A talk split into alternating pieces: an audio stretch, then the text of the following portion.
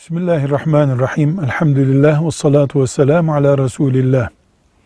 Anne ve babaların çocuklarını Kur'an hafızı yapmak istemeleri, çocukların da hemen hafız olmalarını sağlamaz.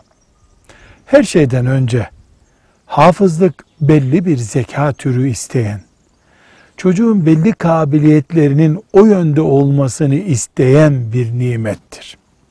İstemekle hafızlık olmuyor.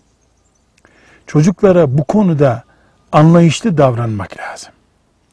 Kesinlikle bir ehil hoca efendinin, pek çok hafız yetiştirmiş bir hoca efendinin bu çocuk kız veya erkek hafız olur demesi bizim startımız olmalı. Biz istedik diye değil, çocuk yapabilecekse hafızlık yapmalıdır.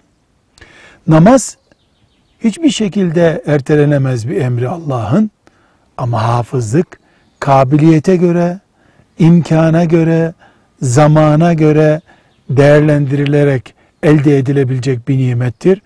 Bu yüzden çocuk kaybetmemiz kabahat olur. Çocuğumuzu hafız yapacağız diye olmayacak şartlarda zorlarsak çocuğu Müslümanlığını da etkileyebiliriz. Yanlış bu. Ciddi danışmanlık hizmeti almak lazım. İsteklerimizde değil, elimizdeki imkanlara göre hafızlık yaptırmamız lazım. Elhamdülillahi Rabbil Alemin.